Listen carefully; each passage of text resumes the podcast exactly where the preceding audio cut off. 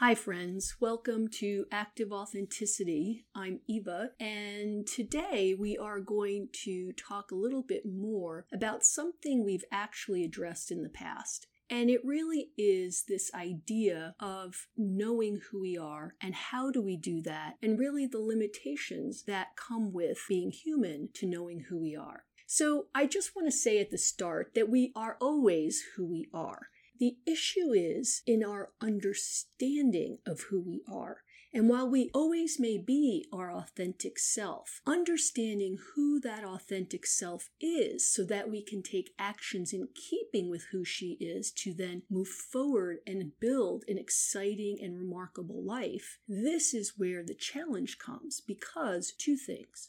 One, we as human beings are very limited in our perceptual abilities. We don't have the tools to fully understand the remarkable creatures that we in fact are. And because of that, we can never fully perceive who we are. So that's one challenge. While we may be fully authentic in each moment, our ability to perceive who we are fully in each moment is limited. So that's one of the challenges. The second challenge is that since we emerged into this experience of being human, we have been layered with ideas and concepts about who we are, who we're supposed to be. And depending on what era we're born into, we get a different set of ideas about who we are and should be or could be. And so these filters that get placed on us interfere with our ability to then perceive who we are. So we had difficulty enough because we have limited tools to truly perceive our authentic self. And then on top of that, we have to move through all these filters to really perceive who we are. So, you know, we're in kind of a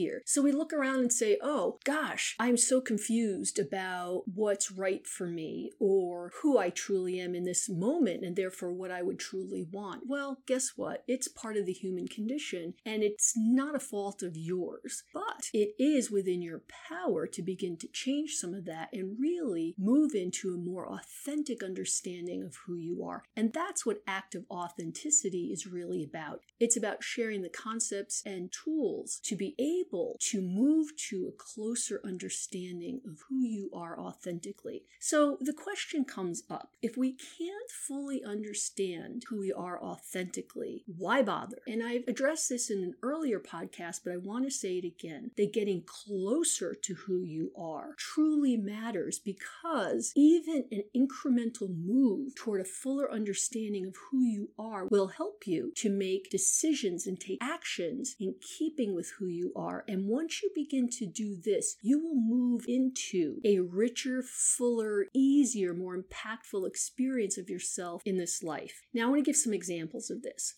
As you become more aligned with who you are authentically, life gets easier. All right. Why is that? Because you begin to understand what you are naturally good at. And then you can make decisions and take actions that are in keeping with what you're naturally good at and therefore would be easier for you to do. For example, say you are at work and you you know you have a team project and there's 10 of you on the team. Well, there are a lot of different roles and there are a lot of different tasks. And knowing what you're naturally good at you can then pick something that would better suit you. And that makes that task easier to do. And of course, leads to more accomplishment and success, right? So that's one way that being more in tune with who you are authentically can change things and make them easier. The next is it can make it more fulfilling. So once you know what truly matters to you because you have a clear understanding of who you are authentically, you're able to spend your resources, your time, your money on things that truly matter matter to you.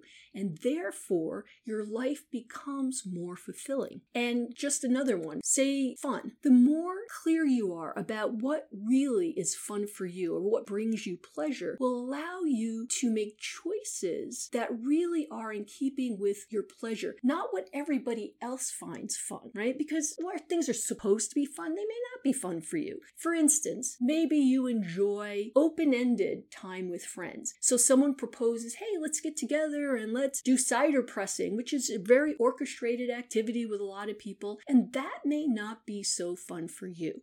So, knowing that you enjoy maybe more open ended time, you might come back to your friend and say, Hey, how about you and I afterwards go for a walk and talk about the experience? And of course, you know, bring me some of that cider. That's a more open ended activity. And you would know to respond that way because you know what brings you more pleasure and what's actually fun for you. So, these are just three small examples, but this happens everywhere in your life. What are your boundaries? What's really true? You know, what is something that's very motivating for you? You just get clear. And the clearer you get, the more your decisions and then actions are informed by what's true for you, the more your life begins to take on this aliveness. And that's what we are about at Active Authenticity. It's about giving those skills to be able to do that. So that's it for today. And I've attached a comment thread to our podcast so that if you have any questions or comments, it really is there so that you can ask them and we can have a bit of a dialogue. And I'm very happy to engage in that way. Also, if you feel like it's useful, share it with your friends. And again, we'll be back later on this week with more on active authenticity.